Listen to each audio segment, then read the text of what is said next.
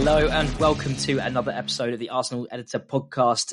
Nottingham Forest nil, Arsenal five, and all those worries, all of those worries after PSV and the Southampton game away, and oh, maybe there was a bit of a wobble. No, we've come out with seven wins and um, out of nine games out of the entirety of October. We're top of the league. We're guaranteed a place in the top two going into the World Cup. All things are good, no matter if even if you do have a slight dip for three games, things are all looking rosy and Tottenham are still not doing very well. Connor is joining us to explore. How are you, mate? Yeah, doing very well, thanks, Toby. And as you said, you know, story of an Arsenal fan is all going a little bit wobbly, a little bit pear shaped in a way after Southampton away, after PSV away, and then we come back with a 5 0 win and six points on Sunday for the women's team and for the men's team. So, you know, as I said, story of an Arsenal fan, but still a good time to be an Arsenal fan.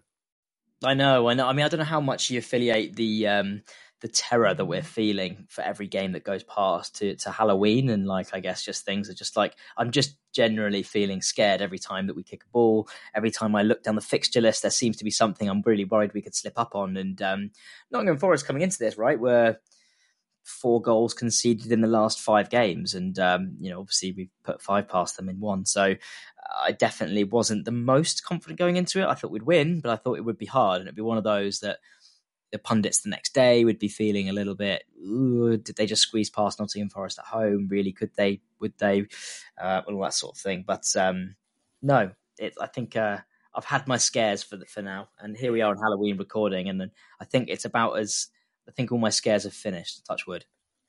Yeah, I was very tempted to be. To, it was sort of like a toss up. Am I going to be dressed up as Arsenal as a football club, uh, or am I going to be dressed up as Mark Zuckerberg? And so I sort of, you know, I think I've gone for for the Arsenal just for that extra scare factor. Oh, I like it. I like it. Are you going out? Are you doing anything Halloweeny? Are you are you trick or treating? Are you going out and having some drinks? What are you doing? No, unfortunately not. I've turned turned provider this Halloween, so I've had a, a couple of trick or treaters at my door, and I've been very ill prepared. So I've sort of rationed out this huge bar of dairy milk chocolate as best I can, but hopefully getting in some more supplies soon. Mate, I did it the other day. So you know, as I said in my flat, um, my my old housemate uh, very very very nicely sent an email out to my entire flat saying that we would be very welcome uh, to any trick or treaters coming in. And we, you know, on Saturday night, we're like, what the hell are the doors going off every five minutes? And all these kids coming in trick or treating, and it was great. We had to go downstairs. We got some uh, got some sweets. It was, it's quite sweet actually. It's very very nice. It took me back to a time where where I was doing those sorts of things. But um, here we are on a Monday night. It is the eve of Halloween, or it is Halloween, however you're supposed to say it, and uh, mm-hmm. yet to be getting any knocks at the door. But the only person I can imagine um, who is feeling the fright at the moment, I guess, within the Arsenal team, and which will very delicately and smoothly take us on to what happened in the Arsenal game, is perhaps Kieran Tierney, who I guess was the only person of contention that wasn't in the lineup when perhaps Nottingham Forest at home, what we talked about with him being more attacking, Tomiyasu maybe having a wobbly couple of games, I think was probably the only contentious or even sort of debatable position of um, of the starting eleven. But uh, how how did you perceive the starting eleven? What maybe do you think of the Tierney situation? Yeah, to be honest, I was gutted not to see Tierney in that game. I thought it was definitely his kind of game, as as you said, Toby. Nottingham Forest at home, and Tierney being the attacking fullback that he is, with those crosses swinging in, and you know the clean sheet justifies the defensive position and the defensive sort of stance in terms of who we're selecting. But now I'm just thinking, you know, apart from those Europa League or FA Cup mm-hmm. games, when is Tierney going to play those those big games? You know, without without an injury. And I wonder what's going through his head. You know, I'm sure he just wants to be playing. I'm sure he just wants to be part of the team. But then I guess you can make the argument that you know you need two excellent left backs in order to to mount any form of title charge, any form of defense of, of any sort of lead. So I think you know, looking at that Tierney situation, I'm so glad he's still there and still able to play for us. But I do fear that he's going to become increasingly unhappy with the position he's currently playing. It is weird, isn't it? Like it's really weird. I mean, he is another excellent left back. I just think stylistically they are a bit different. We've talked about it in this podcast many times, but when you do pick Tomiyasu um, for a game like this, we did need to win. But you know, I think I think it probably speaks volumes to someone like Tierney, and he's quite a sensitive guy. Um, you know, he's quite vulnerable picking down here. He doesn't think London is necessarily his home home. He, he was he was he's very much used to being the main man a part of a very family orientated club.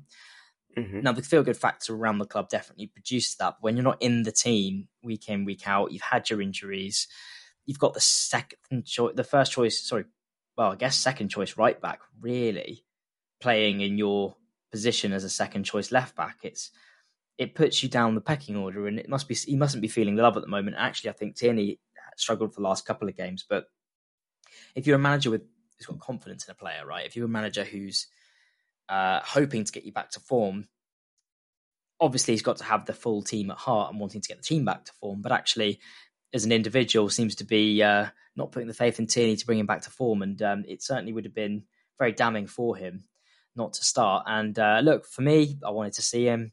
I'm sitting in my uh, sitting in my sofa thinking I'd like to see Tierney, I'd like to get see him get back, but Arteta's thinking about results, right? And mm-hmm. it's really interesting stylistically how they set up because Tierney, um, Tomiyasu was really playing that inverted attacker. He was in the centre of midfield most of the time. Mm-hmm. So I just wonder if what you think about positionally, where you think this might this kind of uh, puts Arteta and where you think he wants his his his, his uh, right backs and left backs to be. Yeah, I think you know one of the main motivations behind purchasing Zinchenko was that he could play that inverted fullback role, and he was very comfortable in the centre midfield. He plays that for Ukraine as well. So I think one of the things that I would say is holding Tierney back from getting that starting position back is his ability and almost his ability to feel comfortable in the middle of the park. You know, he's not going to be able to play the ball and spray the ball like uh, a Zinchenko or perhaps not like a, a Tomiyasu. Uh, his style, as I'm sure we all know, is to bomb down the wing, tireless running, uh, getting stuck in and whipping balls in that are just put on a plate. And at the moment, I guess that's not what we're looking for. We're looking to dominate that center of the park, and we're looking for someone to sit in for Granit Xhaka when he starts running forward and scoring all these amazing goals, and also for for Thomas Partey. And I also thought that Tierney's pace and ability to defend one on one would be great at that. Uh, but it's perhaps his ability on the ball that maybe is just holding him back at the moment. Yeah, I think so. I don't. He's almost a victim of his own um, his own abilities, or you know, I think sometimes he is that up and down your traditional wing back, left back. He can zip across in, he can beat a man, he can shoot, you know, all that sort of stuff. But um, when it comes to the one-on-one defending and height, I think I guess there's a physicality to it, a, a reliability of both feet, a central area kind of expectation. And I don't want this whole podcast to be about this because it is, but it is interesting and it is kind of, particularly from a lineup perspective, one of the only interesting things I, I thought was going on. But um, I definitely want to keep on top of it. I do just wonder if the writing's on the wall a little bit, you know. And I do think. You know, we've made all this investment into the squad. Eventually, we're going to have to get rid of a player or two that we do like, and if that means that one of the players ends up being stylistically not quite fitting, then that just might be the case. We've seen it before with Man City and the kind of players they've ended up having to get rid of, and you know different kinds of areas they have had to offload in, and that's because they're upgrading. And um, I hate to say that we're upgrading on Tierney, but um, I just think for the system we might be upgrading. Do you know what I mean? I think there's a difference there. We're not saying he's a bad player because he's. It wasn't that long ago. he's our best player for a very long time the style's changed, the team has developed, and just I do wonder where his future lies off the back of it. But um, an interesting conversation. But look, Tommy T- Tomiyasu starts, and quite frankly, I think he kind of justifies it from the beginning, from the first five minutes when we end up scoring the goal. What was it? Yeah, five minutes. Um, I think we see both left back, both wing backs uh, play in this. We see them both inverted at one point. The ball goes out, um, draws in the play. Martinelli swings it across, and almost Unai Emery era style, Martinelli brings back his heading ability. But what a goal! No, of course, what a goal! And you know, with the whole Tierney situation, we can also flip it on its head, as you said. Um, Tomiyasu did brilliantly in the opening five minutes, and he's keeping a left back like Tierney out of the team in a position that he doesn't usually play. So you have to give him all the credit and to say, you know, he's doing the right things. And I guess he, he justified it in those first five minutes. You know, Saka swinging the ball in, and then Martinelli making like an mm-hmm. absolute road runner and just nodding it home. And I think that's exactly the start that you would have wanted. You know, we are now notorious for making that fast start and having Martinelli running at a million miles an hour for you at the first five minutes is not going to be fun. And then once you do that, you put it in the net and then you just go from there. Do you remember that season where, uh, and I can't remember which one it was, I think Liverpool got really famous for scoring really quickly. And it might have been mm-hmm. the title season um, win. It might have actually been as well their like SAS team. It was, mm-hmm. or was it Suarez, uh, Sterling, and who was the other one? Was it Sturridge? I thought it was like the Sturridge. Yeah, the triple S. S. Yeah. Oh, that was it. Okay, yeah. So Sturridge, Sterling, and Suarez. That was it. Yeah. So, but they just, I just every game, first five minutes, bang, one, two. It was relentless, and mm-hmm. then they could almost dictate the rest of the game from it. If the other team came to them, they could go and score five, as we did today. Or if they didn't, they would just chill with the ball and they'd happily win one or two nil. So, really, really interesting, and uh, we we just keep doing it, and teams expect it, and for some reason, we can just keep doing it, and um, that's you know, when you have Saka that people are doubling up on, and you have Martinelli that people are doubling up on, that creates gaps. Mm-hmm. And when people are scared of, uh, you know, remember last season we only had really Saka as an outlet, and then Emile Smith Rowe would be bombing through, but we had a Aubameyang couldn't really hold up play. It was kind of now that it's coming from all angles. Uh, we've got. Um, uh, Xhaka seems to be moving up the pitch. Odegaard's more confident. There's Partey making these incisive part. Like everything is happening, and teams don't quite know where to focus their defense. And I think we're really seeing that. And uh, look, I think there's been times where we make fast starts and uh, we, we, we tend to go off a bit. And I'm not sure that happened this game. I really did think we put our foot on the gas, although Saka's injury probably slowed things down. But look, fast start again, big impact in their faces. It's it's super exciting, and apart from anything else, on a Sunday at two o'clock, you know, the Emirates crowd, not the Emirates, but just generally, between midday and two o'clock kickoffs. I've been to a 3 p.m. game where it's a bit flat at the beginning. It does take a while to warm up, and these fast starts are really, really engaging the crowd. That's it. And you're getting the crowd G'd up and behind you and singing 1 0 to the Arsenal just from the get go. And then you're having 60,000 people singing that right from the beginning. It's not going to be fun. And you definitely don't want the, the opposite to happen and then to be a 3 p.m. kickoff, 2 p.m. kickoff, and then mm. now have to really put in put in the sing song. So to get that going, to get the crowd G'd up, and then a fast start always gets you G'd up. When you know that you've seen the first five, you're like, this is going to be a great game. Then that really gets the the crowd going, and you see, you know, crowd favorite Martinelli getting it in, Saka combining with him, um, and it was a very similar effect to Smith Rowe last season when he was scoring all those goals and being another fan favorite, getting that number ten as well. So I think it's interesting to see who scores as well. I think can also perhaps make a difference. But I thought, you know, getting getting that goal in the first five made a huge difference to the crowd and just the mentality about the game. We forgot about PSV within five minutes, and then that was the most important thing. Yeah, no, definitely. I think that was really important. And I wonder how how much do you reckon uh, North London, for, London Forever's made a difference to fast starts? Uh, it's completely immeasurable. But yeah, it's, I, it's like, got to get. What have you got for me? Yeah, it's got to get. Yeah, yeah, yeah. You know, everyone's singing it, everyone getting those goosebumps every single time, and just creating that unity. You know, whether you're mm. from North London or not, your club is in North London, and you're with your club for for forever, whatever the weather. If we're going to start nice. quoting the song, so you know, I think it just gets everyone united and in the frame of mind to to get mm. going. And I think you know uh, Louis Dunford should definitely take uh, a lot of credit for that. It's it is interesting, isn't it? Like, obviously, there's no way we could do this, but I'd love to uh, see a parallel universe where it didn't happen. But there's something about, like, we've all played sport before, you know, like you kind of get in your huddle before the game, and maybe go out onto the pitch, you have a huddle, and I don't know, there's, I don't know, it, it, obviously you can be up for a game, but there's definitely days where you're not, and um, one hundred percent. I can't remember a home game I'm trying to think of the last home game. I don't remember seeing us up for it from the beginning with um, Louis Dunford. I, I, went to the Newcastle game last year. It was really flat for the first first half. Um, I'm just thinking. Well, look, completely measurable, soft factor, all that sort of stuff, but very interesting. And look, we we, we did tail off afterwards, but um, I guess I think the thing I wanted to talk about now uh, was what I thought was a bit of a story of the first half. I thought we were very good. I thought we were creating chances, but the Saka injury um, was very important. He's obviously very important to our attack. I think he was slowing down, although he still had a good shot and he was kind of making things happen here and there with basically one leg. Um, did eventually have to go off, and wanted to get your thoughts on what you thought about uh, that injury and, and where it came from. Yeah, it's a it's a great question, and I think it's the measure of Saka's impact in that sense, Mm. and how pivotal he is to our style of play, to our philosophy, and to the players as well. You know, when you're looking forward, who are you looking for? And you're looking for a couple of options, but a lot of them is going to be Saka, and you know that if he controls it and gets it down, he can keep Mm. it. Something's going to happen. So I think it does have that almost demoralizing effect on the the uh, the on the team, I should say. Uh, just in Mm. terms of who you're going to pass to, how do you see the game now?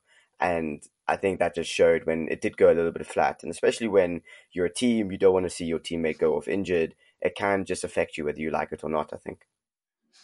I, yeah, and I think um, that that that did happen. Obviously, that can happen, but I think what I'm really getting at, right, I think is uh, how he got injured and why he got injured. And um, obviously, he was getting he like Nottingham Forest's tactic, particularly after we scored the goal, was to kick him, kick him. And uh, I don't know what this new rule is. No one really knows the let it play rule.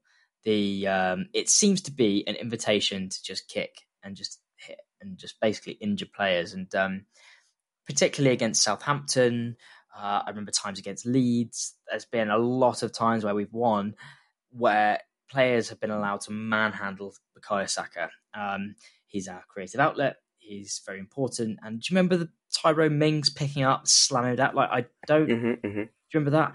Like it's a it's it's been growing, and all of us have been more and more concerned about it. I remember during the Southampton game, people vocally concerned about his welfare, and it was only a matter of time. And kicks have got worse; they've got more sharp, they've got harder. And guess what? He takes one massive kick in the ankle, and it's a massive issue, and he might not be going to the World Cup. Now that's a bit of an overreaction because apparently his injury might not be too bad, but if you need a wake up call, FA, P Jamal, P Edge, whatever it is, Mhm. the referee association, wake up because this is happening to not just Bukayo Saka, but a lot of players, and we just do not need it in the time where the most amount of games in a single month has ever been played in the Premier League, and we're allowing this to happen. And of course, players are going to get injured. Of course, other people are going to suffer for it, and um, it's it's infuriating because these kids, man, they're they're young, they're playing a lot of games, and for some reason, we just seem to be allowing people to just kick the shit out of them, basically. No, indeed, and it's obviously just you know the timing of it is not great. So I can see the thinking behind the let it play rule. You want this game to be able Sure. to flow. You want it to you know still have uh, that physical side to it and be a physical game, but it is coming at a time when, as you said, the most amount of Premier League games played in a single month and a packed fixture list, and you- you're allowing the interpretation of the rule to be taken into the player's hands as well. And it's that you let it play, so that okay, here's something to let play, and then that's when you you get the kicks in, and then it comes from that kind of football philosophy where it's like you know be physical, get stuck in, and unfortunately that is making the main outlets of teams suffer the consequences and be manhandled. You know, you saw in the um, Leeds game, I think it was, or perhaps Mm. it was um, at the Southampton game as well, uh, where the, I think it was the Southampton game where one defender in particular was always on Jesus every Yep. single time, Yeah, yeah. basically giving him a big bear hug. And from that, you know, why let it play if that if that's going to be the case, and if players are going to get injured? So it is a fine line to walk. But I get, I get the let it play thing. It's a great idea. I love a physical game. You know, like the shoulder to shoulder contact. That's not a foul. Let it play. Go in hard. That is a that is a strong tackle. Get rid of those stupid fouls where you sort of just stop, stick your bum out, someone sort of touches you, and you just dive over. I hate those. The ones that are in your own third and you're buying a free. I hate those. Get rid of it. Let it play. But a foul is a foul, and a kick is a kick. You can't just be doing that, you know. And um, uh, if Bukayo Saka's out now for the next couple of games, it could massively impact us, and obviously England too. So it's it's infuriating. And look, thank God it didn't um, make a big impact. But I was very surprised. Oh God, pardon me, Jesus, that is rude. I am so sorry to everyone listening. I've had a very long day. I'm not that boring, Tony. I didn't even. dang. No, mate. Oh, how, how dare you? Do you know what? It's because I've been speaking for a long time and I'm bored of my own voice. So I'm going to pass it over to you. what do you think of the substitution? Or actually, no. For, for the person who came on for Bukayo Saka, what was your immediate reaction? And then, what was your reaction? Yeah, so because I, I'm going to bet they're two very, very different things. Potentially. So you know, I think the way I'll answer it is that when Pepe left, I did think that okay, Pepe's gone. Reiss Nelson is he going to stay? If he's going to stay, then he's going to have to work hard for that place because you think of the right wing. If Smith Rowe isn't available, then and Eddie Nketiah, you know, is being in and out of left wing and, and central striker, who are you going to play mm-hmm. there? It's probably going to be Reiss um, or Marquinhos, but Marquinhos doesn't know the league as well as Reiss and um, isn't as as mature, I would say. So I thought that you know Reiss had a decent amount of opportunity there. And when I saw the change made, I'm like, right, okay, this is make or break time. Um, this is either going to be a fantastic decision, or you know Reiss is going to unfortunately let this opportunity pass him by. And boy, did he not let it pass him by. And to see one of Arsenal's own, to see someone who's been in, a, in and around, been up and down in terms of loans, in terms of hype, it's just fantastic to see him bring it home and to score those two goals, to get that confidence, to kiss the badge after, you know, it's exactly what you want to see. And, you know, decision completely validated. And I'm so glad he took his opportunity and now he's on the door and knocking and saying, well, where where are you going to put me now? I know. Well, mate, when his when his name came up, I just this the guy. He had a relatively underwhelming loan, admittedly with a bit of injury, um, away in uh, Holland last year. Admittedly, he did also get to a Europa League final. This is a guy who his first two Premier League goals were 127 minutes days, sorry, apart. This is someone who didn't even get in the Europa League teams, really. He's played a few times, but but definitely nowhere near as much as I thought he would. I thought he'd be the first name on the team sheet, um, given his position, the loan he's had, the, the, the competition. But actually, Marquinhos seems to have got the nod over him quite regularly. So for his name to come up over a Vieira, over a Marquinhos, was quite surprising, and uh, I was certainly surprised. And uh, given how often we sort of well, or how recently we've sort of been sloping off games. I thought maybe a Vieira or a Marquinhos would have been um, would have been the option, but very, very, very quickly, I think we realised, God, this guy is uh, up for a bit of a game. Obviously, come out at half time. Yeah, he means bang, business. That first goal, um, uh, pure tenacity. I think really, he, he just seems to you know seems to fit the part really, really well. I mean, obviously, look, Forest at home, we're one 0 up all that sort of stuff. But he just seemed hungry. His touch was good. He really fit into the system, which is not something I've seen him do ever. I think, um, and I particularly from the right hand side.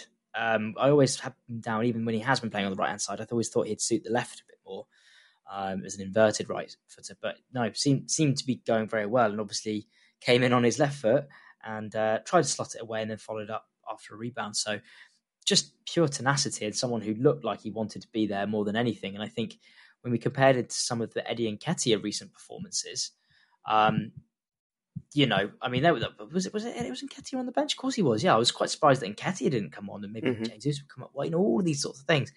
Martinelli on the right, and it was quite surprising. Um, and if anything, it was like a part of me that thinks, looking back, was this were they saying to Nketiah, "Look, mate, you want to be here get yourself there because we've got people who want to be here. So you're on this contract, make your mark, put mm-hmm. the effort in. You you will get the minutes and you will do well.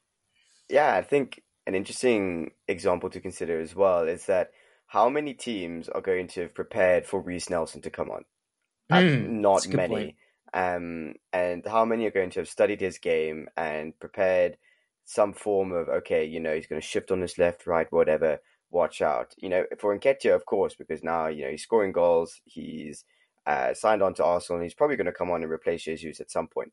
So you're going to plan for that. You're going to plan for the rest of the eleven. But now you've seen Reiss Nelson come on and be that unpredictable player, even though he's been in and around for for ages. But I, I guarantee that there aren't going to be many teams that have at least focused or given him the time of day that now he's shown he's worth. So I think that unpredictability, that spark was was just the right game for him. The surprise Nelson. I like That's it. it. He uh he made what an impact that goal. His first goal, his second goal, he he ran from his own penalty box actually, in fairness, he jogged from his own penalty box, just made sure he snuck up the back end of the field. Jesus again involved, um, slips it across, gets in the front post, poaches goal, bang, and just a great finish. It was kind of exactly the kind of a goal you'd expect Eddie Nketiah to score, actually, which mm-hmm. I think is quite funny in itself. But um, no, just just just sublime, and um, then then goes ahead and gets. Uh, I think we'll call it an assist, and it, and it is an assist. And because of the day he'd had, we'll call it an assist for sure. But um, Thomas Partey goes and bends one in the top corner, and hey, I, I always knew he could. yeah, everyone did. Everyone did. I mean, now it's like it's two carbon copies of goal against Spurs, this one against Forest now, and you're just like, you know what, Tommy, just go go do it again, you know, and again and again and again, as many times as you want.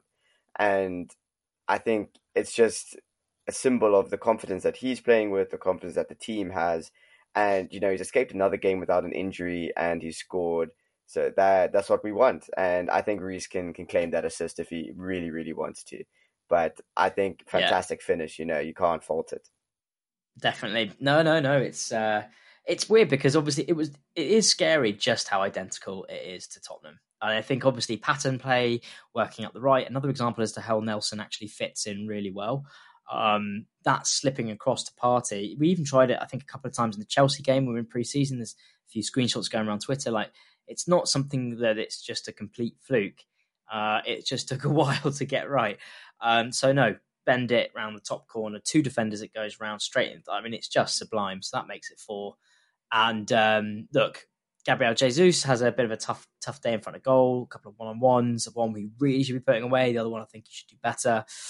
We'll get onto that very shortly. Uh, but involved in pretty much everything good going forward. And uh, look, Thomas Partey again zips it into Gabriel Jesus' feet, uh, Jesus's feet, um, sticks to his boot like as it always does. He tees it up from, for Odegaard, who dances around a player or two and shoves it in the top corner for five. And honestly, it could have been ten that game, but just an unbelievable performance with some clinical finishing, which I think we've needed.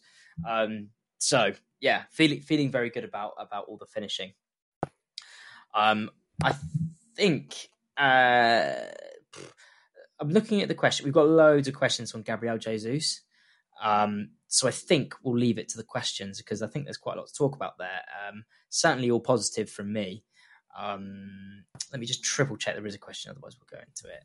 Uh, yeah, there is. Yeah, let's go for it. So, all right. Um, so, have you got any? Ma- have you who's your man of the match? In fact, let's talk about Jesus because I don't think there's enough questions on it everyone's asking a slightly different one again, which will become more apparent. Um, what do you think of Gabriel Jesus, his finishing, his contribution to the team, etc., etc., etc.? Yes, I would say that my opinion on Jesus is that he's doing everything he's been there to do, and he's just not quite getting the numbers to reflect it. You look at the assists he's got; he's an absolute menace to defenders, and he can get better, and his finishing can certainly get better. And I think I saw one of his post match interviews that, you know, just has to keep working hard, is what he said, and also that the goals will come. And this is a, a striker's job that the goals come and then they, for whatever reason, no matter what you're doing right, don't come. And, you know, what he could be doing perhaps is just being a little bit more clinical, taking things a little bit earlier. But that's also not his game. He's always been that player. There's there's one more defender to beat. He's going to fake ground and and try and finish it for you know later on with a side foot. And I think you know that's going right for him. That's what he should be doing, and he's just not finding the back of the net. But I have a feeling that once he finds that one, then the goals will keep coming and coming and coming. But otherwise, he's justifying his place in the team for me. I think if uh, well, firstly, I think something that's consistent throughout his season, throughout his career, is that he scores about once every three games, just over, and uh, that's what we're seeing. He scored five goals. We scored what we played what thirteen games, whatever it is, I don't know, uh, twelve games, and that's the rate he's scoring at. Um, fine, like he, if he plays like he played yesterday for every game of the season, he'll be at by far our best player. That's a good way of putting it. I don't give it. If he doesn't score a single goal for the rest of the season, he plays like he did yesterday, we'll probably be close to winning the league. He's mm-hmm. that it is he is making that much of an impact everywhere, back, front, middle, dictating play, winning it up high. He's our target man. He can lay it off. He's bringing. He's making Martinelli and Saka, Odegaard and Xhaka all significantly better. He's allowing us to do other things. People defend against us differently. It's it's ridiculous how much impact he's having, and mm-hmm. To to to put a goal metric on it, I admit, obviously, as a centre forward, it's very easy to do.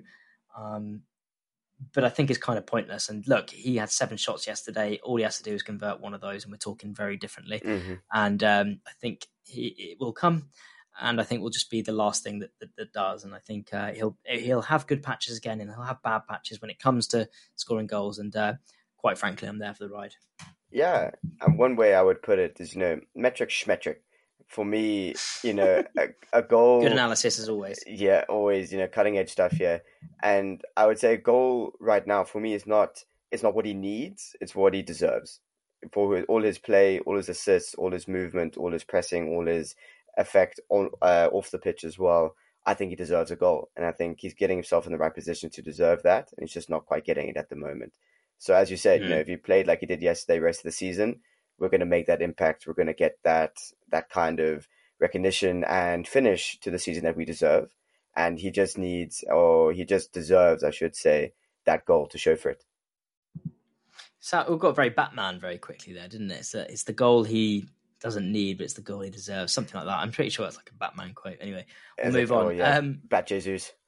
Absolutely, absolutely. Uh, who was your man of the match?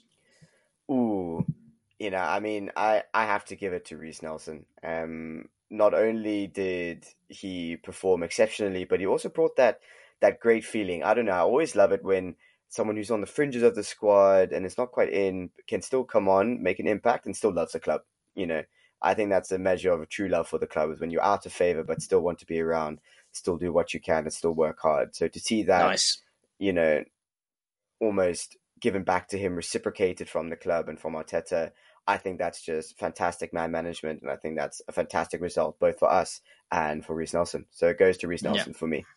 Yep, fair play. I think that's a really really nice choice. I was going to then give it to Jesus, but uh, uh, as amazing as he was and as perfect as he was yesterday in every other department of finishing, I thought Thomas Partey did that and finished an unbelievable goal. I thought uh, he, if you need any evidence of what this guy can do, uh, watch this 90 minutes for Thomas Partey. Oh, I think it might have been his top three games in an Arsenal shirt. I think he mm-hmm. dictated play. He was zipping balls around. He was confident. You know when players confident when just the speed of their passes are just so powerful like he, could, he was curling it around to Saka and to Martinelli. Mm-hmm, there was a mm-hmm. through ball that he'd given a little one-two, I believe, around the back of the park, got through to the middle, and just this unbelievable through ball to through ball to Martinelli on the left, and um, it just sets the tone on how we play and exactly where we play on the pitch, and it's the most important thing. So, um, yeah, Agreed. had to go to Big TP. What about your dick of the day? Oh, dick of the day is always a tough one. Um, because there's so many choices because we open it up to like the whole footballing world. Um, mm. So I think I think it's gonna go to Tottenham as a club. Um, mm. I think just their their performances have not been great, and I've just been hearing all this about Conte moaning about VAR, and to be honest, if VAR wasn't doing that for him and going in his favor, he wouldn't be saying that. So with VAR, you have to take both both sides to it. So I'm going to give it to Spurs and specifically Conte. I was going to give it to Bournemouth um, for just screwing up a two goal lead against Tottenham. It Does my head in. That's the way it goes. What are you doing? Yeah. And then, you know, Conte stops complaining then. And... So it's like, you know, the combination of the worst evils possible.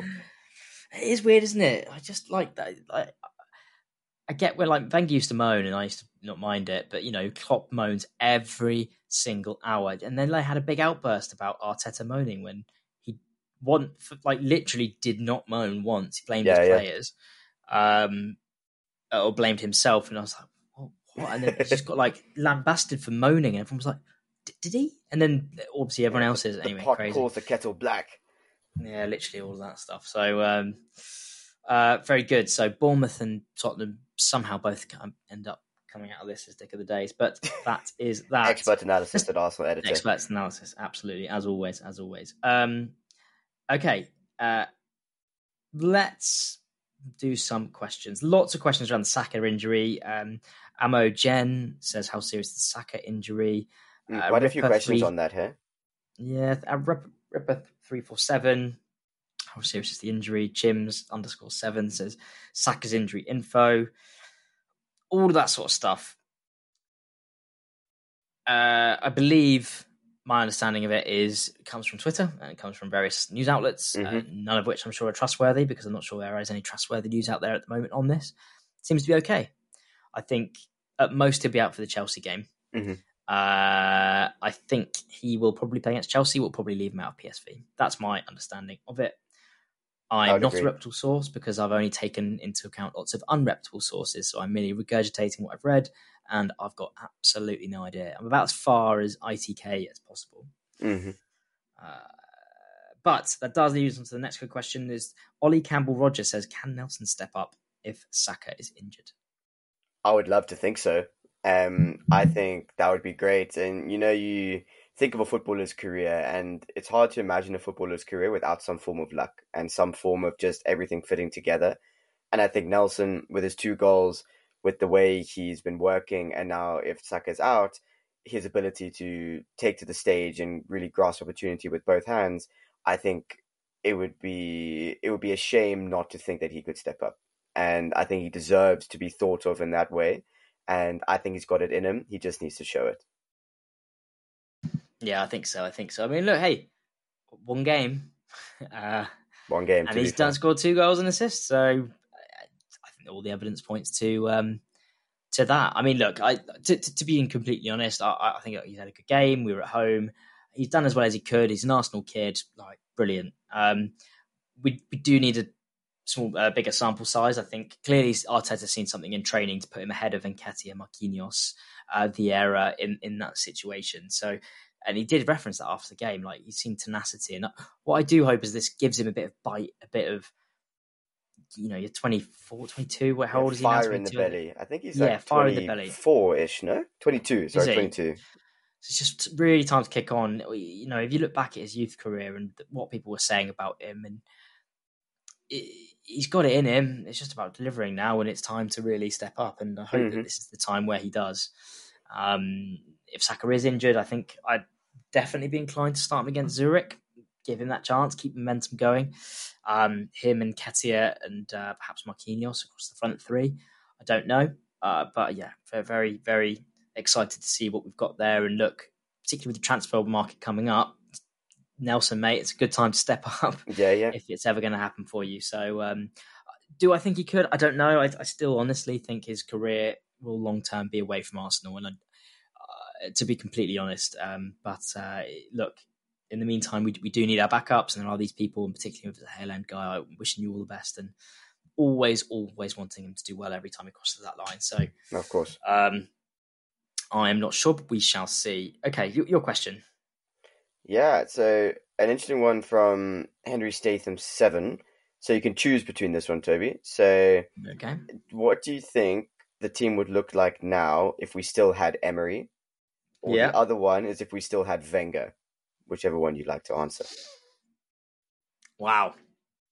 Um, Wenger, eh, probably one of the best coaches they've ever lived, best Arsenal coach that's ever managed the club. Really good uh, book, My Life in Red and White. There you go. And his, you know, he's. I just think it was a, a mood at the club at the time. I think at the time we had uh, we didn't have the money the other players did. We still had the same manager. The stadium had never really seen proper success. I think he'd won a couple of trophies then, and uh, I think it was time to go. Um, just about, but he did everything he could for the club to keep us fourth place for years and years and years, like unbelievable. But I think it just was time for something new, and um, I worry what the Emirates and the atmosphere, looking what it is today, it's incomparable uh, what it was for the last few days of Wenger, and I think it would have been stale. Uh, I think we would have been uh, between sixth and fifth every season. Uh, you know, I think it would have, particularly with the kind of players um, Wenger liked, particularly with all that sort of stuff. I do worry as to where we'd have gone. I do think we needed a refresh. That refresh would have led us on to, let's say, uh, Unai Emery. I think if we had a Unai Emery still, I think half the seat, half the uh, stadium would be empty, and uh, I think we'd be in the bottom half. I really, really believe that. I think he's a mm. great coach, but not for Arsenal. He just could not communicate to anyone. He became a joke. No one wanted to stay. Xhaka, Saka, even even though he brought him on early, there was rumours of him going. Like there was everybody wanted to leave. Nobody wanted to be there, and uh, I honestly don't know who on earth we would have got in. I think we were on our way down. Mm-hmm. Um, I'm looking at the table now. I think what City, Spurs, Newcastle, Manchester United, Chelsea, Liverpool. Like we'd certainly be below all them, and then you've got your Brighton. I honestly think we'd move right down into the next bracket, and I think okay. it would have been a bad place to be. So I think we've got the perfect manager for a perfect time. Someone who's prepared to re- look how much Arteta's had to do to get us even to where we were at the end of last season, mm-hmm. which was fifth. That was gutting out, starting again. You know, he, there was a platform that needed to be built, and it, he did that exceptionally. I remember talking in the last season. It was like, look, even if Arteta went now, which we didn't want him to, he would have laid the foundations better than any other manager could, ready for a top tier manager to come in. And I think, you know, fortunately, that's not what's happened. What has happened is Arteta's come and done it all himself. So what about you? What, what do you think? yeah, I mean, I was a and still am a huge Wenger fan. I think if you really want to know the man, definitely read his book, My Life in Red and White. It's phenomenal what he did and what he represents uh, in Arsenal's history in his own demeanor. I think he doesn't get enough credit for it. Um, I think when he went was definitely the time to go. It was yeah. tough for him not to see out his contract as he always did, but I think it was definitely the right time. The we needed something. Uh, we needed a refresh, and then Emery came in. I really like Emery as a person, as a coach. I've also read his book. He's also just a football fanatic. Like every second word out of his mouth is football. And I heard a really interesting analysis on Sky Sports about it, him about him becoming the manager at Aston Villa. Is that that kind of project is Emery's project? You know, you look at what his management at Sevilla, Valencia, and Villarreal is that a he was able to communicate in his mother tongue, which is great, but also he took that project and with limited resources and against the odds, he built that team up, and then was able to challenge for these major trophies. But he was never, you know, going to be a Real Madrid manager and keep them there and be ruthless. He was going to take a project, take a team, build that unity, and then take them somewhere, most likely in a European or domestic competition. And then I think it was his level of analysis and knowledge of the players that got got him in uh, to um, to Arsenal. I mean, he he won major trophies at PSG, but that is also PSG. So for me, he just was it just wasn't the right time. And as you said, unfortunately, he was turned into a joke. Um, he was not taken seriously, and people were were leaving. Uh, fantastic that he did bring in fantastic players such as uh, Bukayo Saka into the fold. You know, he gave him his debut. I brought in Gabriel Martinelli as well.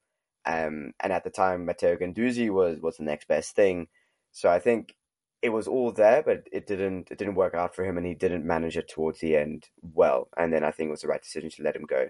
Then Arteta comes in, does all the rebuilding, all the restructuring, uh, and all the restructuring of our commitment to values as well, which I think was unfortunately lost under Emery. But then Arteta being an Arsenal man, being very very fluent in English, um, definitely served him well. So I think, an answer to your question, the team would teams under both Emery and Wenger would look very very different, and the club would as well. And I think the capacity or the uh, amount of fans attending the games, as you said, Toby, would look different as well.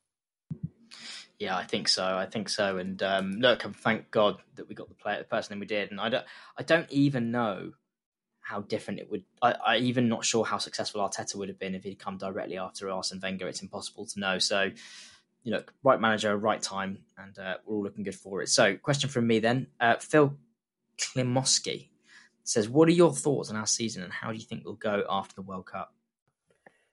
I think if we can get into the World Cup top of the league, and then still have some players potentially given a rest, that'll be great. Um, what I do fear is that we lose that momentum and that we have an injury in the World Cup and then we come out uh, looking like, you know, having to look like a different team. Um, as much as I want Ben White in that England squad, if he's not there, then he gets a rest and he's a major player. Odegaard not going to the World Cup. for example. So there are some players in there that will get a rest, that will get a reset. Um, and you know, Reiss Nelson now we can think about in that vein as well, Eddie Nketiah. But I just fear that perhaps we'll lose the momentum, and I'm very intrigued as to how Arteta keeps the team together, even though all the players are in different spots. But I think if we can get into um, the World Cup, top the league, you know, top two guaranteed, then I think we'll still be able to use it as a good reset and hopefully still be able to continue the momentum and keep that unity, even though we're geographically in, in different parts of the world. Yep, I think so. And uh, look, we've asked, we've got about as perfect a uh, start to the season as we could ever imagined. Uh, we're a third of the way through, or quarter of the way, whatever it is, and uh, we are still top of the league, and it's going really, really well. We're going to go top two going into the World Cup. I think January is going to be like a summer transfer window. I think there'll be a lot of movement. I think a lot's going to happen. Yeah, good way and to put it. Any, if, if there's ever a time to go all in and bring in money forward, it's the, probably the only time in the next however long we're going to have a shot at the Premier League. In all seriousness, mm-hmm. like even if we do really really well, and even if we reset, like Chelsea are coming back, Man United are coming back, Tottenham. No, I'm not worried about them. No, Newcastle no. are coming though. Like this is a once in a 20 year kind of opportunity, and look, it's probably about a one in ten chance, but it's still a one in ten chance. The one in ten. So we've got to go for it. And uh, look, if we can push it to the wire, then we, we will need those extra summer signings. So, um, but let's let's wrap up the questions there. We, we we've got. I want to hear about the women's. It's been another exciting week. So thanks everyone for sending the questions. Connor, what's been going on with the women's? Oh goodness, you know I keep on saying it every week. What a pleasure it is to talk about the women's team. So you know, major headline is that Arsenal beat um had another six point week. So we beat Zurich on the Thursday. I was there. Great match. Um, around about five thousand of us there. So you know more than Meadow Park, which is great. Um, and we saw very much a rotated team. You know, to the extent where we had uh, our Arsenal editor fan favorite Jen Beattie playing first start of the season. Uh, Noelle Maritz at right back first start. Mana Iwabuchi first start. Uh, Jordan Nobbs first start. And you know Viv Miedema starting at striker for the first time since February 5th uh, of this year. So, very much a rotated team, and we got the job done. 3 1 win. Wasn't our best performance because, you know, wasn't a team that played uh, often together, but we still had a, a fantastic performance from the girls and dominated the game. You know, really, really dominated it. And the scores basically went 1 0 to Arsenal, um, 2 0, then 2 1. And then basically we just turned it on from there and got 3 1 immediately after that and just saw the game out. So a professional performance, I would say, um, got the job done, and that's what we needed. Those three points to set us up for Leicester away, and then some tough fixtures against Juventus as well. Um, yeah, interesting group in that sense. And then on the Sunday, we recorded our thirteenth uh, consecutive league win, a new WSL record, which is phenomenal. So we've the first team ever in the English league to win 13 games in a row. Unfortunately, we conceded our first league goal of the season, um, which was a calamitous error. I mean, we basically scored it ourselves. Um, for those who didn't watch, what happened was there was um, a classic mistake between centre back and goalkeeper. Uh, hmm. centre back, uh, Steph Catley, played it back and then uh, obviously passed it back to uh, Manuel Manuela Zinsberger, who was not in the position that she thought she was. Um, Manuela couldn't get the touch on the ball, hit the post, and then was scrambled and over the line by their striker, uh, the West Ham striker. So unfortunate way to go out. Um, and it was looking wobbly. West Ham really turned it on in those first 20, 25 minutes.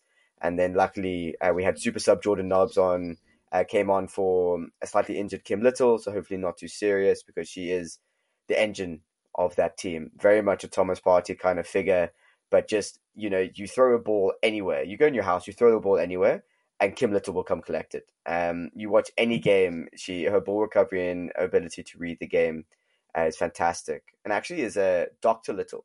She received uh, an honorary ah. doctorate from Herefordshire University, Hertfordshire University. Is that right? Yeah, yeah, yeah. yeah. Okay.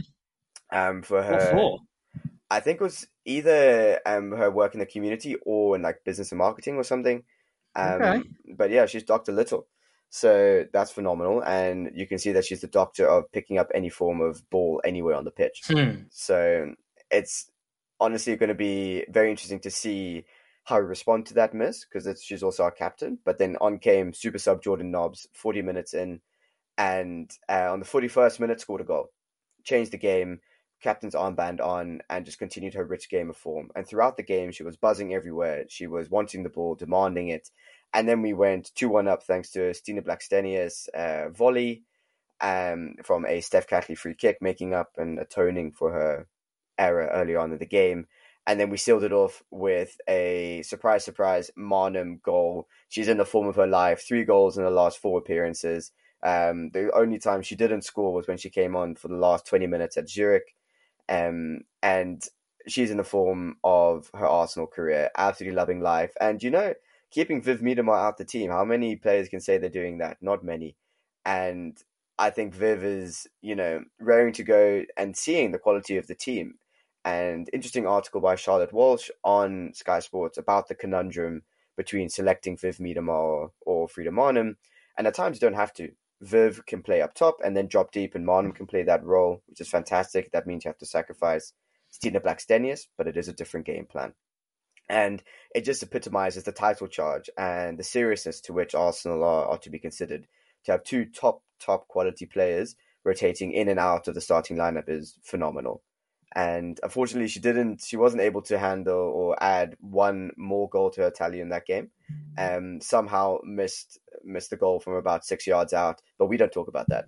Uh 3-1 win three points top of our champions league group top of the league in the wsl as well and just a fantastic week for for arsenal it is mad how fine the margins are in WSL at the moment. Obviously, we're doing so well. We've not dropped a point yet. Uh, it is five from five, uh, same as Manchester United women, except the only difference is the fact we've scored the same amount of goals as Manchester United. We've just we've only conceded one, but they've conceded none. Therefore, they're top of the league. So we aren't top of the league at the moment, but I can imagine we'll be very soon. How worried do we need to be about Manchester United, and what on earth has happened to them? Because they only started last year, didn't they? And suddenly they're flying. Yeah, I guess it's a recruitment. You know, they threw absolutely everything at it. You know, they had Tobin Heath in one of their first years who came to Arsenal, absolute amazing player, veteran of the game.